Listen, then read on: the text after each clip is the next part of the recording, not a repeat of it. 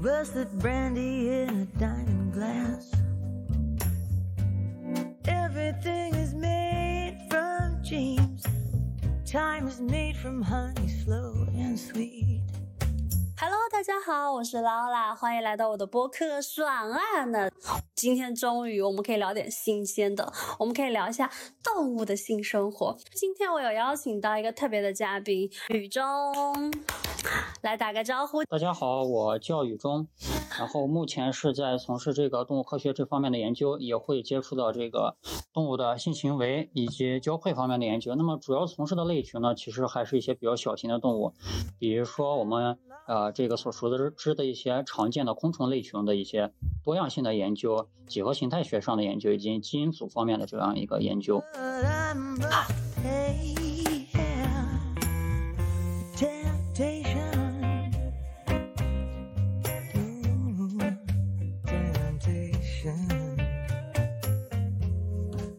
Temptation,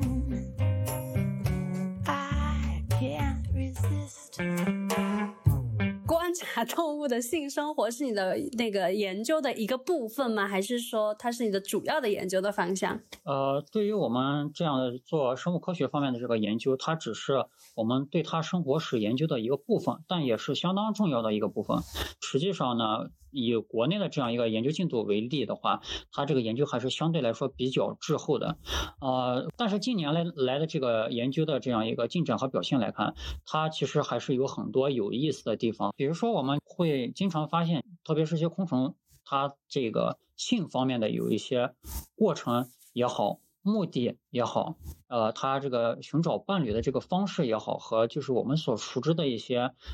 这个常识性的东西是有一些悖论存在的。以这个其中的一些鞘翅目的一些昆虫为例啊，我们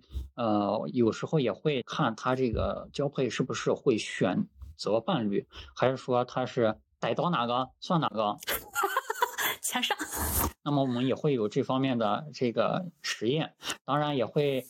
做一些就是昆虫之间有没有存在这样一个爱情的这样一个可能性，或者说他们在这个交配的这样一个过程当中，到底会不会产生类似于人类的这样一个快感的这样一个可能，也会做这样的一些假设。那么在我们的这些初步进行的一些实验当中和文献的一些记载当中，实际上以绝大部分的这个我们常见的昆虫种类来说，它的这个性行为是不带有选择性的，或者说选择性相对来说比较低。因为在这个自然界特别是昆虫界来说，两个异性之间的相遇已经算是一个很不容易的一个事儿啊。为什么？它不是像我们人类这样的，大街上每天对你，因为你看我现在比如说我是一只小昆虫，我生活在一片树林里面，我不是说每天早上我就和人一样，我每天早上下楼我都能碰到各种各样的异性，至少我能看到很多种异性啊，对吧？我也许我在这个树林里面，没关系，你知道现在的人类都已经不下楼了。对，现在的也有这种情况，所以他们就是很珍惜，对一个小动物来说，他很珍惜跟一个异性接触的机会，无论就是他对这个异性是否有那种就是我们作为人类所说的比较熟的，对，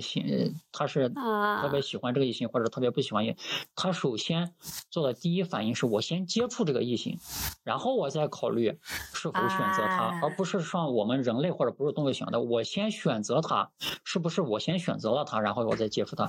是，作为一个昆虫来说，说的通俗一点是，我先上了你，然后我再考虑我是否爱你。而我们作为人类来说，那肯定是我是否对你有感觉，然后我是否才决定我下一步，我再考虑对会不会和你发生进一步的关系啊。嗯，这是不是就是动物性的第一个特点？直接野蛮。对，直接野蛮，但又粗放。啊，那我想问，那动物之间，所以是因为他们就是看到同个物种的几率本身已经很低的话，所以他们也不选择的话，那动物之间性吸引力还重要吗？当然动物之间的性吸引力非常重要，甚至他们把他们这个生活史和生活阶段的相当一部分的能量都花费在这个方面。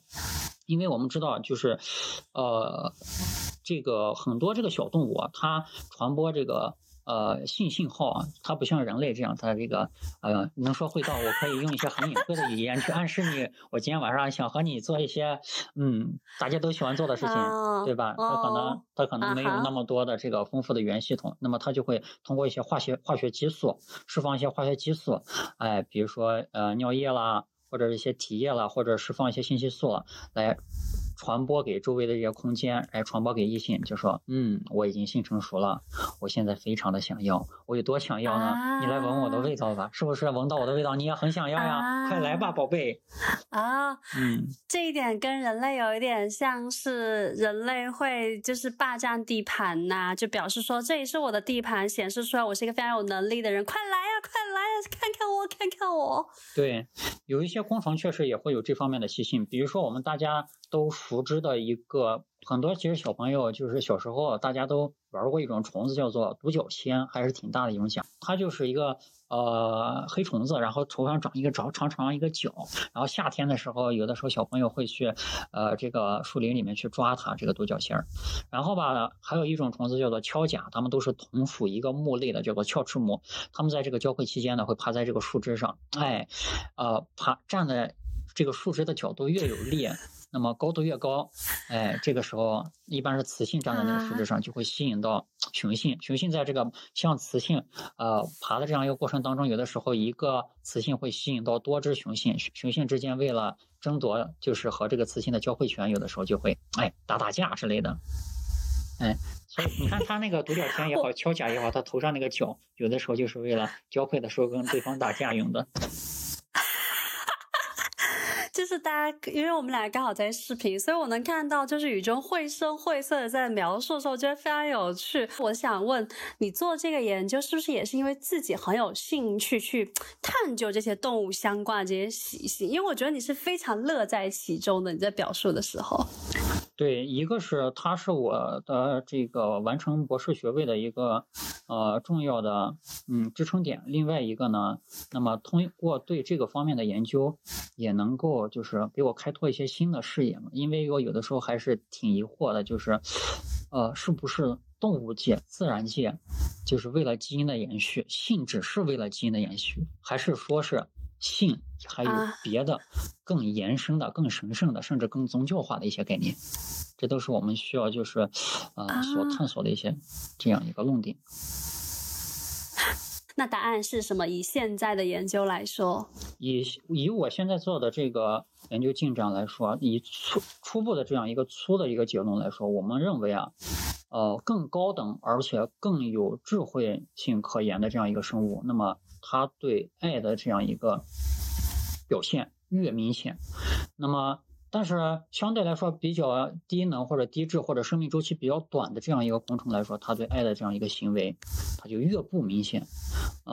也就是还是有一些空。你刚刚在说的时候，我就想到很多人类应该被骂得很难听吧，就是那些不要爱的人，你们可能是低等生物。你不只是低等生物，你有可能寿命就很短，寿命越短的人越不具有爱的能力。因为我们知道所有的这个很多这个昆虫它的这个寿命不一样，就有一些昆虫它可能一年只生活一代，对吧？冬天天冷了它就死了，但是有的昆虫它可以生命周期可以达到好几年甚至10年左右的昆虫都是有的。那么像这种就是生命周期比较长的这样一个昆虫呢，它对这个异性之间就会有一种特别粗浅的这个爱体现出来，那具体我们如何表示呢？比如说，粗浅，对，它相对于我们人类来说还是比较粗浅的。比如说，很多这个昆虫，特别是比较低等的这个昆虫，我们观察到它在交配结束之后，首先是以雄性为例，它交配结束之后，它就基本上生命达到一个末期了，然后特别是这个寿命比较短的，它就要死翘翘了，然后呢，它也不会在事后对异性有过多的呵护。但是有一些生命周期比较长的这样一个昆虫，还是以这个刚才为什么以这个独角仙为例呢？就是这个独角仙相对于大部分昆虫来说，它这个生命周期已经算是比较长的了，已经能有3到5年的一个生命周期了。那么它在这个交配完以后，它是不会立刻的这个离开异形的，而是在这个交配结束以后，可能会在异形的附近待一段时间，保护这个异性。对对，他会这个等这个异性的这个交配的这个虚弱期结束以后，然后他可能再离开。我们把他的这个行为，我们暂且的就是粗浅的理解为他可能对这个异性是有一个保护效果的。以前的这个学者的这个研究，比较忽略这一部分，或者是认为只是交配结束以后，他可能需要恢复体力，所以他在那个异性旁边这个待一段时间。但是我们做这方面的研究以后，我们给他首先交配之前会补充比较多的这样一个糖分和相关的营养物质，来维持他这个交配，前期、中期、后期都有足够的体力，包括交配结束以后也不会出现就是体力过分枯竭的这个情况。同时在交配完以后，我们也会给它补充一些这个昆虫果冻或者一些糖分比较高的一些饮食。但是我们发现它还是会在这个异性身边停留一段时间。那么这个论据实际上就说明了它对这个异性的这样一个呵护程度。而且说到这儿就是比较有意思的，我还想到了一个问题，就是昆虫它们对于性的这个理解和就是我们对人的这个性的理解是不一样的。那么比如说这个谈到那个出轨的这个方面，它有的时候有一些昆虫，特别是雌虫，对，它可以就是跟很多的雄虫交配，它可以跟很多的这样一个雄虫交配，来维持它这个精子库有一个比较丰富的一个丰富性。因为我们知道很多这样一个小的昆虫，它不是和人不一样，不是说一次只能生一胎，或者最多生双胞胎，三胞胎都已经很少见，它有的时候可能生几十胎、几百胎都有这种情况。所以它要保证最优质的精子。对，它有可能那一胎里面有好几个男人的孩子，你对吧？他可能有好几个雄性的孩子，对吧？他就是体内有很多种雄性的这样一个基因，这样其实也有助于他后代的这样一个发育和繁殖。但是我们还是以一些昆虫为例，我们所看到的就是有一个优先交配权嘛，还是以刚才说到的一个锹甲为例，它为什么就是雄性锹甲之间会互相争斗呢？是因为就是跟这个雌性交配越早，那么它的后代被这个生产出来的这样一个存活的几率就越大，那肯定是最后一个和这个雌虫交配的这样一个雄虫，那么它这个后代交配的这个产生后代这个几率相对来说就会比较低一点。因为如果你这个次数太迟的话，有可能这个雌虫的这个精子库已经满了，或者对吧，它的里面已经被注入满了，然后就已经容不下你了，会有这种情况。所以抢占了先机。对，会抢占了先机。但是他们很多这个昆虫实际上是非常勇敢的。我们还做过一个就是比较有意思的一个实验，这个实验也是因为我们在夏季的时候会在野外带一些科考队嘛，在带这个科考队的时候发现的，就是有一次也是一只就是象甲虫，它在交配结束以后呢，这个时候来了一只它的一个天敌，也是一种昆虫，但是是肉食性的。那么它是专门吃这种象甲虫的，也不是专门吃，它就是会攻击这种象甲虫。那么我们这个时候就看到这个雄虫，它在完成交配以后，它违背了它的天性，它并没有立即跑，而是以自身作为诱饵，去这个跟它这个天敌是一种猎冲来搏斗，然后给诱敌深入嘛，对，给这个雌虫来争取逃跑的这样一个机会和时间是因为雌虫可以留下它的后代，所以它就牺牲自己，让它赶紧跑路这样子。只要它的后代能繁殖的话，它是很愿意的，是这个意思吗？我们刚开始也是这样一个想法，可能它只是为了延续它的后代，但是后来我们发现不只是这个原因，也有可能有一些更深入的原因在里面。因为我们的后期在实验室也做了一些就是类似性的一些威胁实验，比如说我们当然不会就拿一个天敌过去吃它了，在它在人家正爽的时候再去打断人家了，当然不会就是做这么简单一个实验。我们会拿一些就是比如说做一个假的小鸟，然后做一个假的小鸟鸟头，然后粘在一根筷子上面，假装哎一个小鸟过来要吃它们了。然后呢，我把一个雄虫和雌虫放在一起，和这个雄虫很快的发现这个雌虫，并开始准备和这个雌虫交配。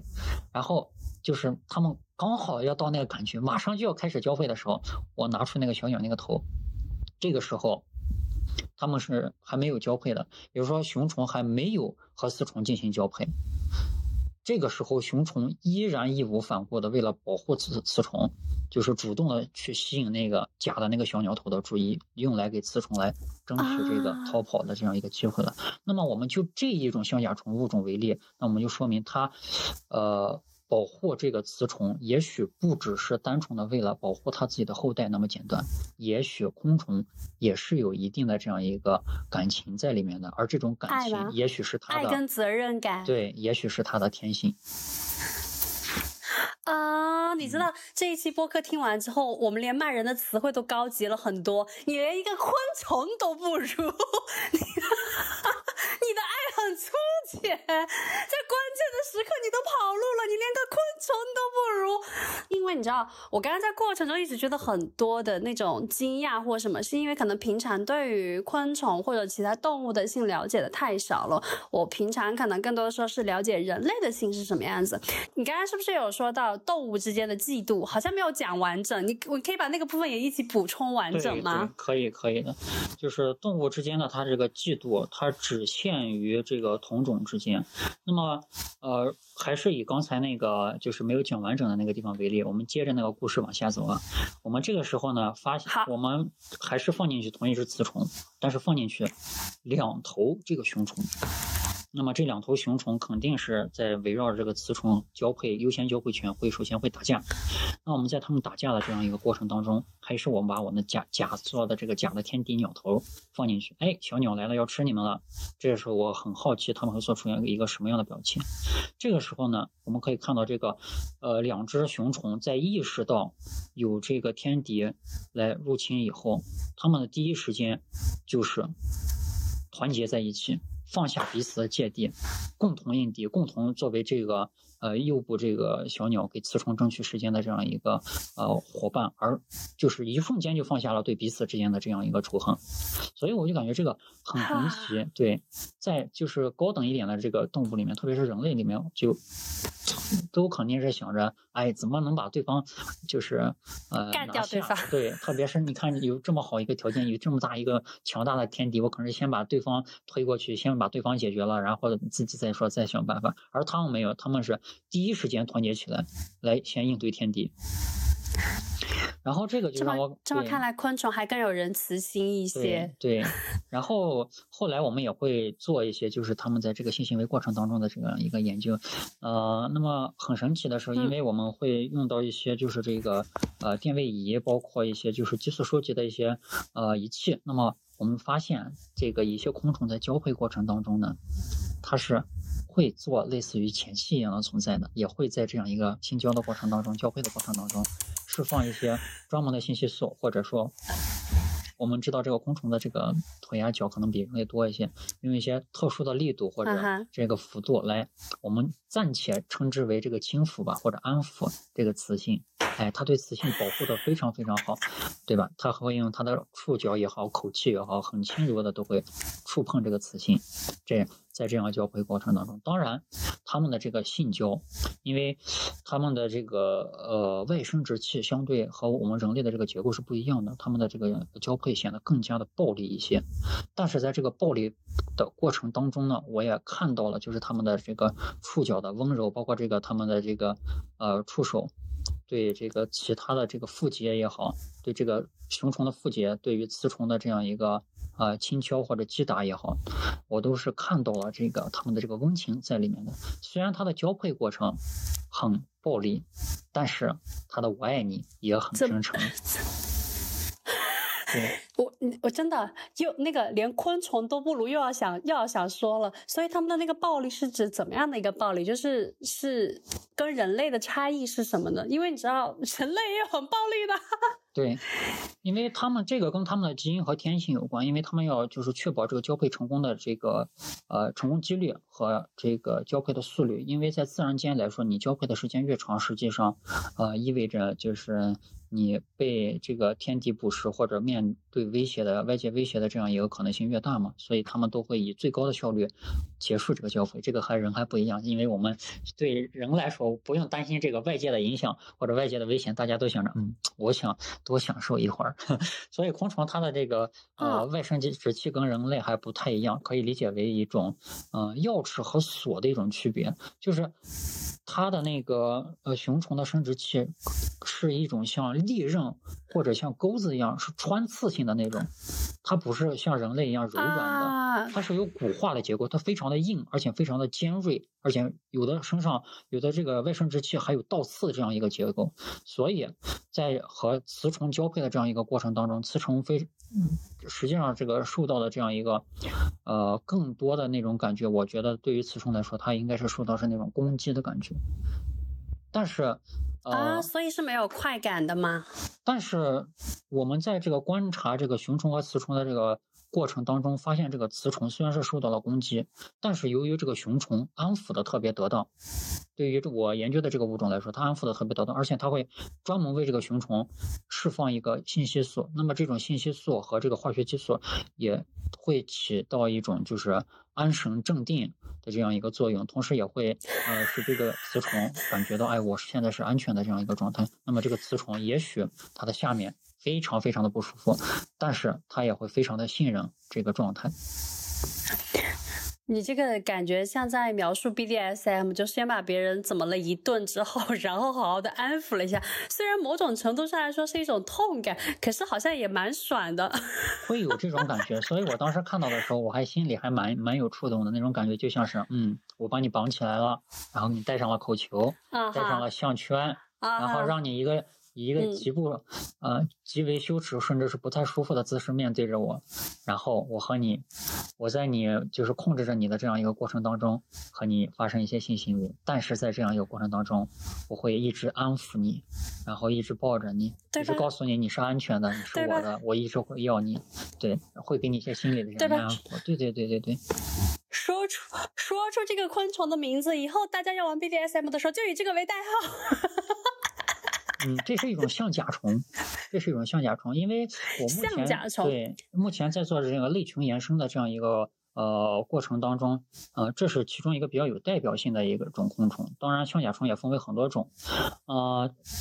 在做其他的昆虫类群这个类目的延伸当中，像今年夏天我还是会出去这个带野外科考队去看一下，在这个科考的过程当中，如果有遇到类似的现象的话，还是会继续记录一下，看一下是不是其他的一些类目的昆虫也有类似的一些行为，它是否是一个普遍性的行为。所以昆虫之间要有性暗示吗？昆虫之间更多的是性吸引力，然后也会有一些对小动物之间也会有一些所谓的性暗示，就比如说我们经常在看动物世界也好什么，大家都会知道有一些动物在交配之前它会跳一段舞蹈之类的，对吧？那么这种孔雀对，孔雀也是其中的一种类目。那么像我做的这个昆虫，这个鞘翅目的有些鞘翅目，它在这个交配之前，它有的时候可能围着这个雌性转圈儿，对吧？或者这个轻轻的用它的触角触碰这个雌性，那么这种是不是就是一种对于昆虫来说很暖胃的一种动作呢？对不对？前戏吗？对，也可以说是作为一个暗示，对吧？有的时候他还会叼一个就是他觉得比较好吃的食物，比如说小水果之类的，不远万里，对他来说当然来说是不远万里，可能对我们来说走两步路10几米，但是对他来说可能就是不远万里了，去找一个食物把它送给雌虫，它也会有这样的行为。那么雌虫一般都是重求偶，对，但是雌虫来说一般来说都是比较的识相的，对吧？吃了你的饭，花了你的钱，晚上我也不会就说家里有事儿要回去。所以对于比较识时务，对于很多词虫来说，它其实还是相对来说比较单纯也比较直接的，就是哪怕你给我这个水果，如果我真的就是没有看上你，哪怕这个水果再好吃，我也不会吃。但是我一旦吃了你的水果，我就一定不会说，我今天晚上家里有事儿，一定要回去。你这句话等下我们全部引起大的评论，好好笑。你知道人类其实会有各种的信息素嘛，比较明显是那个味道。我之前就是在上海的时候，然后我就会觉得哇，有一个男生身上真的很好闻，而且就是我早上醒来的时候，就是我一直以为他是喷了香水，但后面发现我没有，就是他是那种身上自带的那个味道。后面我有在不同的异性身上闻到过，但他们那种是非常明显的香水的味道，但我觉得好像他那个就是传说中的体味。所以我想问，就是动物之间也会有这种就是体味吗？当然会有，当然会有，而且不但是这个昆虫会有，绝大部分的动物，包括我们人类都会有，像这个费洛蒙、荷尔蒙这样的一些性激素的这样一个存在，在这个昆虫这个类群当中也会有。当然他们这个可能没有我们人类这么高级，它只是一些比较就是基础的一些信息素。那么这些信息素里面就包含着这个各种各样的信息，它会传递给周围的一些这个和它同种的这样一个异性昆虫，说哎，我现在已经性成熟了，我已经可以交配了，而且我非常想要对吧？会有这种情况。当然了，也有一些昆虫，它不是单纯的靠这个信息素来传递它的这样一个，我们可以比较肤浅的理解为它想要性交的欲望吧，对吧？想要交配的欲望。比如说夏天的时候，我们看有一些蝉，对吧？有一些就是只吃木的一些昆虫，它具有发音器，它为什么会不惜冒着就是被天敌抓到的这个风险，而就是向外传达这个声音，哪怕就是叫得特别吵，就是为了吸引这个异性。那么声音对他来说就是也是一种信息素。那么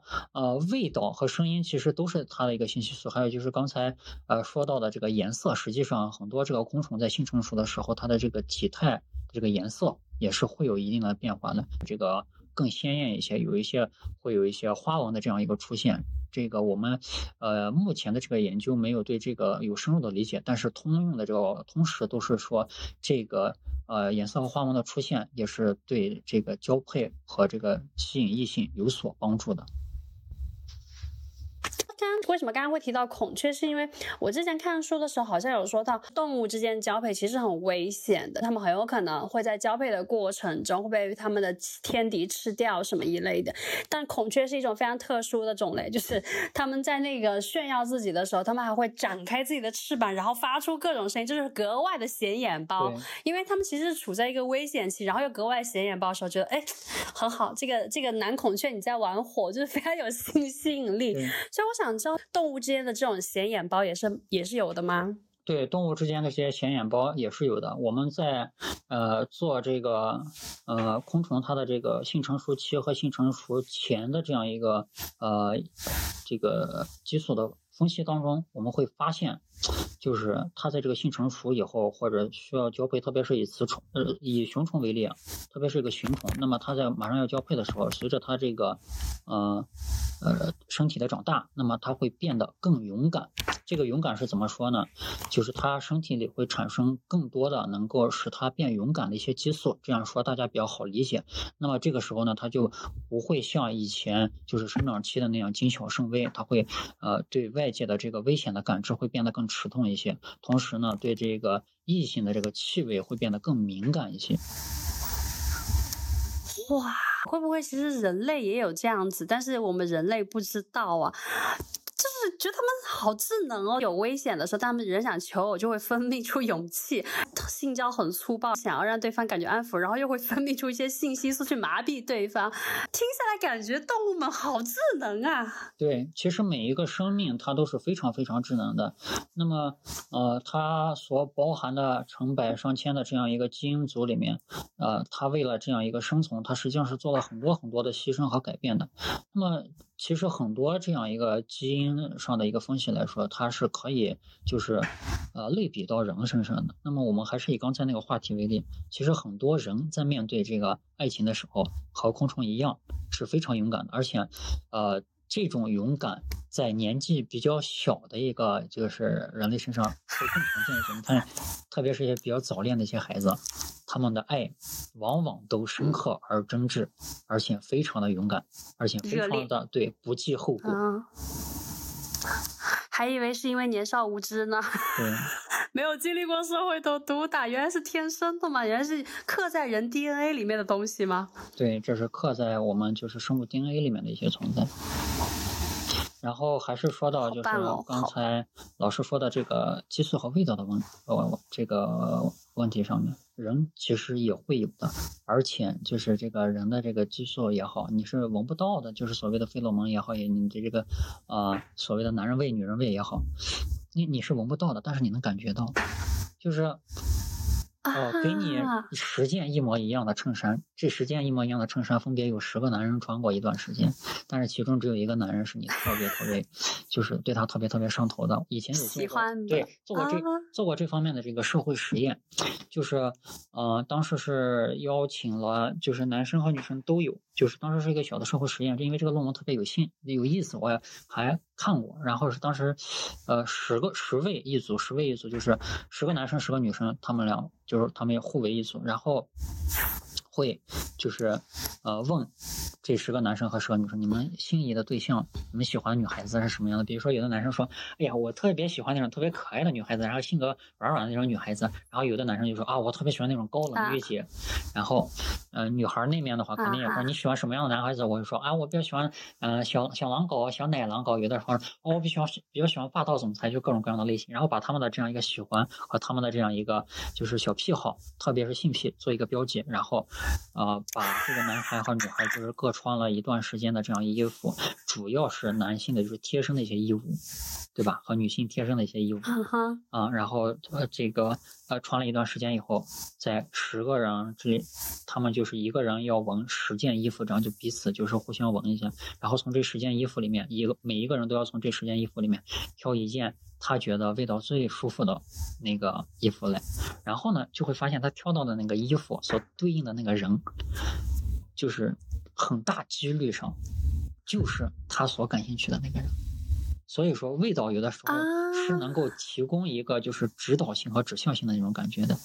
也许有的时候你不确定你对那个人是不是有那种感觉，或者是你不确定对他的那种感觉到底有多强烈的时候，也许你可以试着闻一闻它的味道。而对于人来说，它这个性激素它产生的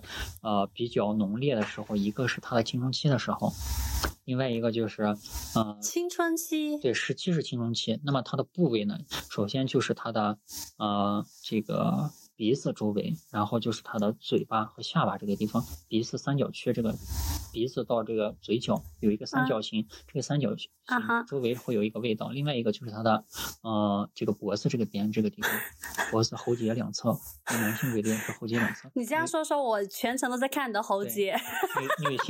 性的话会就是稍微靠近锁骨一点，和它的这个乳房会有这样一个味道。接下来呢接下来就是这个汗腺分泌就是比较发达的一些地方，比如说它这个关节连接处和一些就是特别私密的部位，比如说男性的这个生殖器周围或者女性的生殖器周围的这个味道，和比如说它的这个足底的都会有这个费洛蒙和这个性激素的这个浓度都会比较高。所以你在这个想闻一个异性的，比如说在征得人家同意的情况下，你想去就是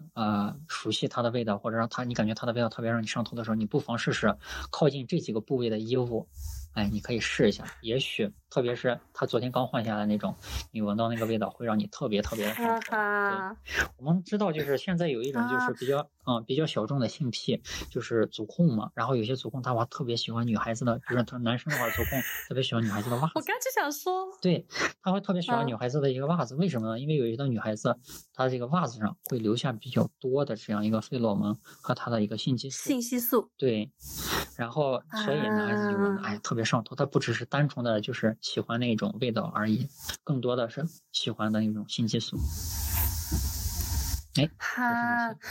这足控听到刚刚那里都要狂喜，就觉得终于找到了一个正当的理由。是的，现在其实已经不再说大家是性癖好，用的更多的词语是性喜好，因为这个东西对于他来说，它其实是一种喜悦的状态，它其实是一种性激素或是性吸引力的存在。对啊，所以这里刚好也给大家科普扫盲。这一期真是太精彩了，好喜欢呀，学会了好多新东西呢。那你觉得你在研究这些动物的性当中，对你自己的性有没有一些帮助、理解？对我来说的一个启发的话，首先是我觉得就是人类的性，它不是就是包括不只是人类，包括所有的动物，我认为它的这样一个性，它都不只是单纯的为了繁殖而存在。很好，性绝对不是一个单纯的为了繁殖而存在的东西。那么这是一个就是从基因上的角度来讲也好，从它这个生命的延续性的角度来讲也好，是一个很客观的东西。也就是这个东西以前我还是挺怀疑的，因为我觉得这个结论可能是一些主观的一些概念。但是经过我就是这些年的一个研究和就是这些年学界的一些讨论，那么已经有了一个比较明确的声音，那么就是说性这个东西在生物界上来讲，它绝对不是单纯的为了延续基因而存在的。那么作为对我自己的启发来说，那么我认为就是在未来也好，在这个性方面也好，如果你想要获得一个最好的体验，极佳的体验的话，包括就是一些人所谓的就是有一些性冷淡的这种感觉，很多的这个时候是因为你没有理解性真正的这样一个内涵。性绝对和交配是有本质区别的，不要把性单纯的理解为交配。如果你把性单纯的理解为交配，那你是绝对会性冷淡的。性后面一定要有一个爱，只有性爱才是幸福、快乐和能让你达到持久的。那你觉得你有对女性，就你刚刚那一段话，你知道，我就听到想说，这不是我的台词，怎么讲了？那你觉得你有对，比如说有对异性有更了解一些吗？对，会有一些就是更深入的了解，而且这些了解实际上实实在在的在我的这个学习和生活当中，还有工作当中给了我一些比较切实的帮助。比如说我已经就是认识到了这个周期和激素对于女孩子的这个影响对男孩子的这个影响。比如说女孩子也许她就是在那个生理期前和生理期后的那几状态，它会影响到她的心理状态，她的这个行为反应。比如说我现在认识一个女孩子，然后我想和她合作做一些什么事情，比如说我请她帮一个忙，那么我一定会尽可能的避开她这个生理期这个时候，因为这个时候她的情绪波动首先会比较大，被拒绝的可能性高。如果我喜欢一个女孩子，我想和她表白，另外一个我想要让我在她的这个眼中和她的心中更具有性吸引力一些的话，我就会尽可能的选择在她的这个生理周期前后这样一个接近的时间段去约她出去，这个时候她可能会对异性更会有感觉。那我帮女生问一下好了，如果她想要吸引男生的话，比如说周期或什么时候，她会对男生比较有性吸引力吗？那么对一个男生来说，他的这样一个，其实男生也是有周期性和规律性可言的，但是他这个周期和规律性不，对，他和女生不一样。这个女生是半强制性的。什么叫半强制性的？就是你控制不了，你每个月哪一天来月经，或者是你哪个月来哪个月不来，这你自己不能控制，是由你自己的身体说了算。而男生这方面是可以通过一个主动的控制来达到的。比如说我们以男性的生殖这个性周期为例，他上一次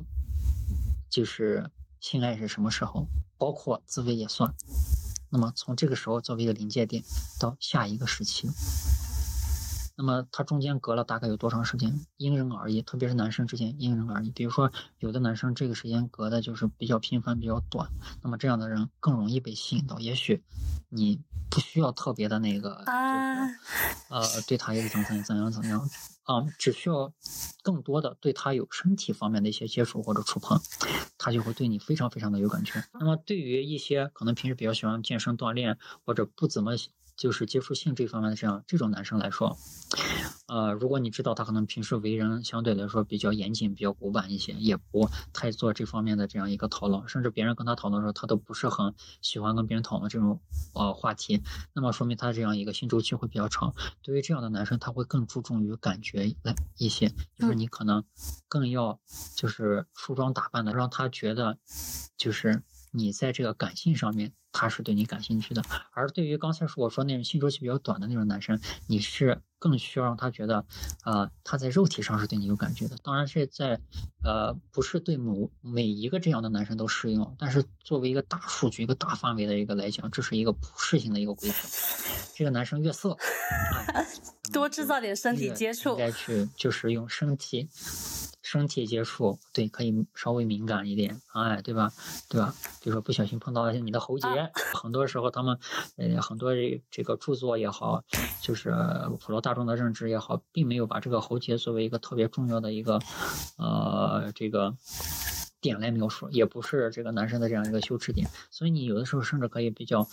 正大光明点，哇，男孩子有喉结，女孩子没有，好好奇啊，我还从来没有见过。就是你这么有型的男孩子的喉结，我可以摸一下吗？对吧？你可以摸一下，他其实非常有感觉的。然后你轻轻的，也不用有使劲什么，你就轻轻的触碰一下，会非常非常有感觉的。然后你在摸他的时候，他有的时候他就会忍不住，他会动，他就会忍不住就会动。对他对你越有感觉，他有的时候他脸瞬间就红了。那么对于就是可能这个性周期比较长的一些这样一个男生来说，那么你需要做的可能没事的时候多找他聊聊天儿，对吧？然后平时多和他一起散步，一起去咖啡馆，一起去图书馆，一起陪他健身锻炼，对吧？一起和他打游戏，哎，通过这样一个社会性的这样一个靠近，然后来拉近和他的这样一个距离，他可能会对你更上头一些。难道是因为他们太久没有性活动，所以他们就是已经比较没有那么本能了，然后他们更加趋向于精神追求吗？还是？这个从社会科学和自然科学的角度来讲，有一些不一样的这样一个解释。那么从社会科学的角度来讲的话，他可能更强调这个男生可能会更矜持一些，或者我们说简单一些，传统比较趋向于维持内心的一个就是自洽，所以他会觉得无论什么时候他都要觉得啊，我是应该是一个什么什么样的人，即使他心里已经非常想了，但是他从社会上的表现出来，他还是希望你跟他的这样一个感情是一个慢慢靠近的这样一个关系。虽然他实际上私下里都已经不知道意淫你多少次了，但是他还是希望你和你的关系应该一步一步来。而对于那个性周期比较短的一些男生，他可能不行了，我明天就想上你，我也许和你关系没有那么近，但是我现在已经受不了了，我就想上你。动物性比如说对于我来讲，这个男生对不对我会不会有性吸引力，其实更多时候是表现在这个男生他有没有更多的展现出来他不同的面向。就是比如说他如果只是很会赚钱，我觉得对我来说会有吸引但不多。但是比如说这个人很幽默，还有很多自己的生活喜好，比如说这个人还能聊哲学也好啦，电影也好啦，我一度发展我就觉得哇，这个人就是很聪明，很有吸引力。如果这个男生就是进攻性很强，或者是对于性的那个目的性很强的话，其实女性没有那么容易接受，反而是这个男性如果是这种徐徐展开，然后有一个更加熟悉跟安全的感觉的时候，反而在这个性活动上会比较自然的就成立了。当然了，也不是所有人，只是部分人是这样子。那么我们把这个话题又绕回到这个整个生物界，那么其实不只是男女性有这方面的相似性，那么一些生物界的一些这个我们所熟知的小昆虫，它也是有类似的相似性的。我们所知道啊，就是还是回到刚才那个例子，有一些这个小昆虫，它是在这个吸引异性之前，会给这个异性找一个比较好吃的果子呀，或者一些食物带到这个异性身边，先让他吃的。那么也有例外，有一些这个直男昆虫，它就比较头铁，它就什么也不带，它就直接就上去。这个时候我们就发现它这个交配成功率就会很低，它的这个基因就会被筛选掉，所以我们就会越来越少的发现这种昆虫。所以后来给这个异性带礼物，带一些吃的东西，就成了一些这个昆虫的这个被基因筛选出来的这个优质基因，因为不给昆虫带不给这个雌异性带礼物的这个雄性，它获得的这个交配几率更少，那么它的基因被传递下去的这个概率就会更低，那么它在这个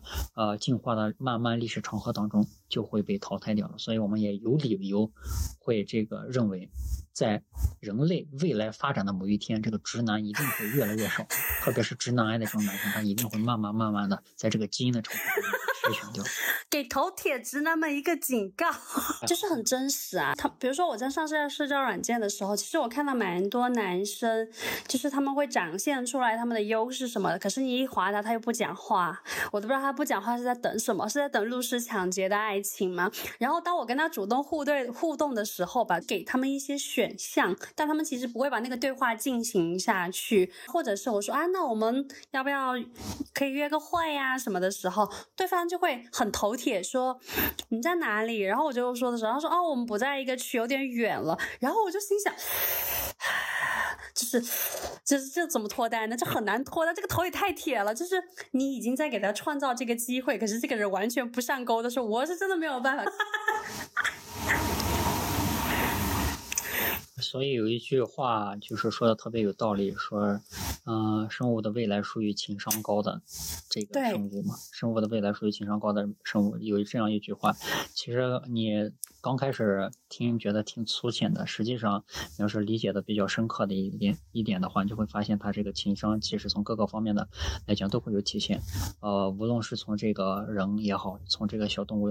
也来讲也好，比如说它的这个情商都会有所体现，比如说它会给异性带小礼物啊，对吧？有一些小鸟啊，有一些就是这个小动物啊，它甚至还会给异性搭一些爱巢呀，让异性挑选啊。你看你想住2室1厅啊，还是3室1厅啊，对不对？会让你像人类这样一样挑选，这都是一个情商一样的一个体现。那么，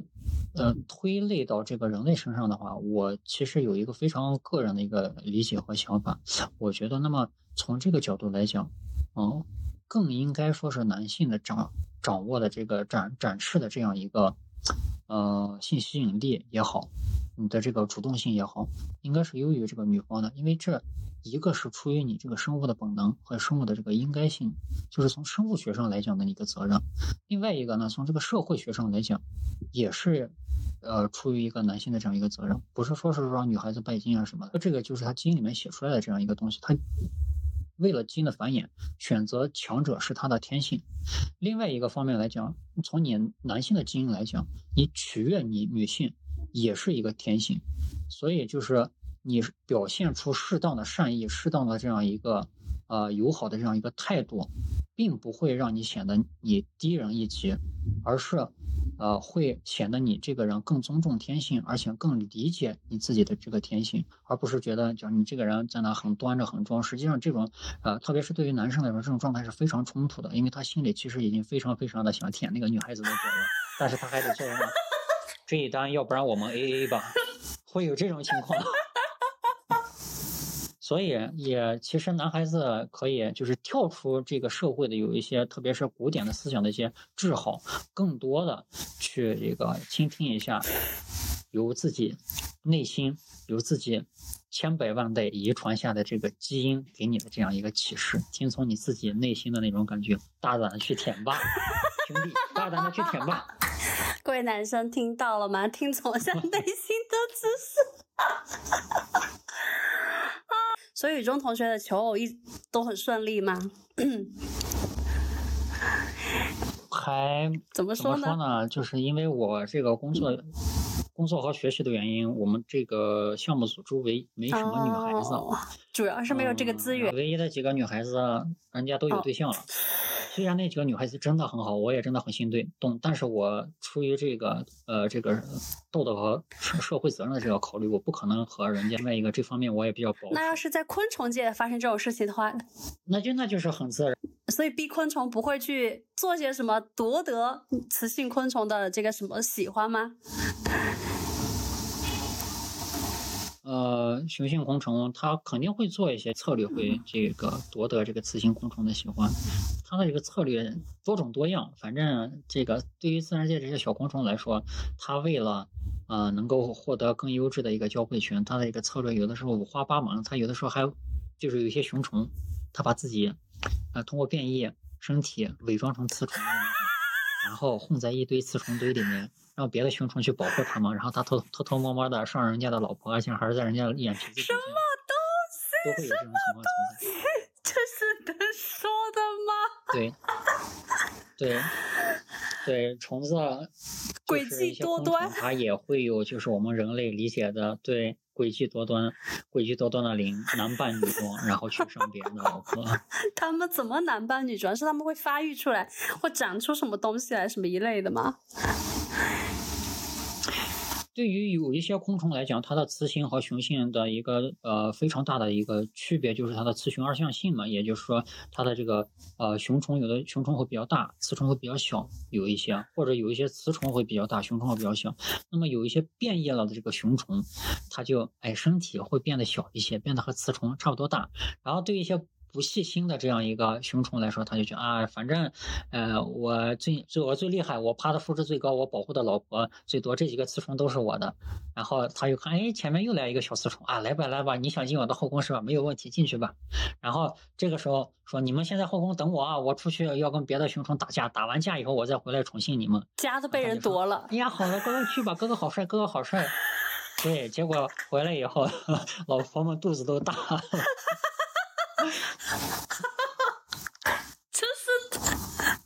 好计谋，好日子都是诡计多端的人在过，诡计多端的昆虫在过。对，对，所以我有的时候做这方面的研究的时候，还是挺感慨的。我所看到的都是最精彩的，性爱故事，都是最精彩的一些交配瞬间。但是我自己没有这方面的机会，那还挺可惜的。但是对我的这个对于两性关系的这个认识和理解上面，确实会有很多的这样一个提升。我突然有不错的这个收获的。我突然有一个大胆的想法。就是我觉得，就是你观察到的这些剧情真的很精彩，它应该被扩展到一些剧本啊、电影啊什么一类当中，就是把它类比成人都，因为太精彩了吧，就是普通人根本想都没法想啊这些事。这个想法太大胆了，你懂我在说什么吧？啊，我理解。对，人类和这个动物，它都共同属于就是自然界生物圈嘛，所以说，它们在这个繁衍的这样一个本能上面，其实也有一些相似性的。那么，通过对这些昆虫的一些研究和观察，对我们这个人也是非常非常有启发的。首先就是。过程性的一个研究，也是大家比较脸红心跳的一个研究。那么也许真正能让你就是达到那个我们经常说的这个性满足，它不只是说是要达到性高潮，它更多的要考虑到一个幸福的这样一个因素在里面。所以我有的时候会在想，会不会有一个性幸福这样的一个概念或者名词存在。那么这个性幸福里面，它不只包含你的这样一个性高潮，还包括你的这个前期的满足程度啊。这个结束以后，你对这个异性的照顾，包括生理上的照顾和这个心理上的照顾和情绪上的这些照顾，同时在这样一个过程当中，你是真的就在只用做那种机械性的重复吗？那么对于昆虫来说，它在这样一个交配的过程当中，它会使用它的触角，它会使用它的爪节，会安抚这个异性，甚至还会用一些食物来安抚这个异性。那么是不是人？那我们在做这个可以说嘛，就是在做爱的这样一个过程当中，是不是也可以用一些语言，我们用一些更高级的语言啊，或者更羞耻的语言，做戏要做全套，做一些更羞耻的交流，然后再对，要做全套。然后你不能光就是下面在动，你是不是应该手也动一动，对不对？是不是应该边说边亲边闻，然后手也要边揉边搓边捏，然后也要适当的和昆虫一样关切到这个异性的这个状态，对不对？怎么样，你感觉现在我应该快一点还是慢一点，我手放的位置对吗？我如果现在这样做的话，我会很舒服，你感觉怎么样呢？对不对？会有这方面的一些交流，其实更有助于我们就像类比这个昆虫一样达到这样一个性满足。因为我观测到这个昆虫它达到这个我暂且称之为就是这个性高潮，就是它这个雄虫排精的这样一个过程当中，它的触角实际上会有一个比较激烈的一个颤动，我们暂且称之为性高潮。那么这个过程当中和这个结尾当中，实际上公虫获得这样一个，我还是援引刚才那个性满足那个，我自己觉得一个小概念吧，它可能现在还不成熟。那么它这个比例就会更高，为什么呢？就是因为他们在这样一个过程当中的羞耻心更低，而且更注重于彼此之间的交流。他们只是用简单的这样一个性激素的交流就可以达到一个性满足。那么对于我们人类来说，我们可以用高级的多的各种各样的方法来就是提高我们的性生活的质量，比如说我们的香薰、氛围，对吧？音乐语言、动作，对不对？有各种各样的办法来这个完善我们的性生活。那么我们也理应更容易或者更高质量的达到这样一个性满足的状态。这也是其实我们这个日后可以考虑到的这样一个状态，也是对我日后特别有启发的。就是如果我将来有机会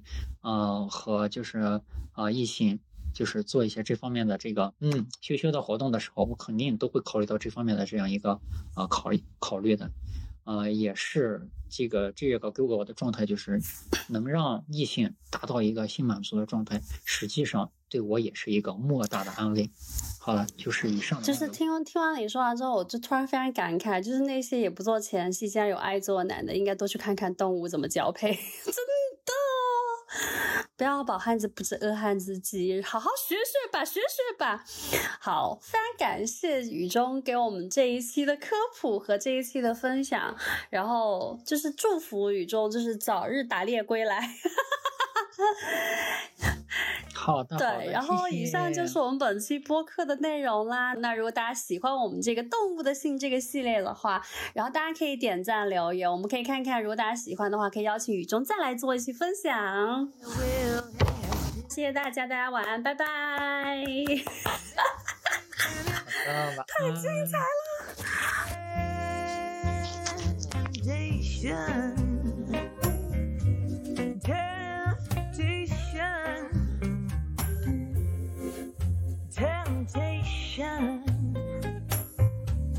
I can't resist.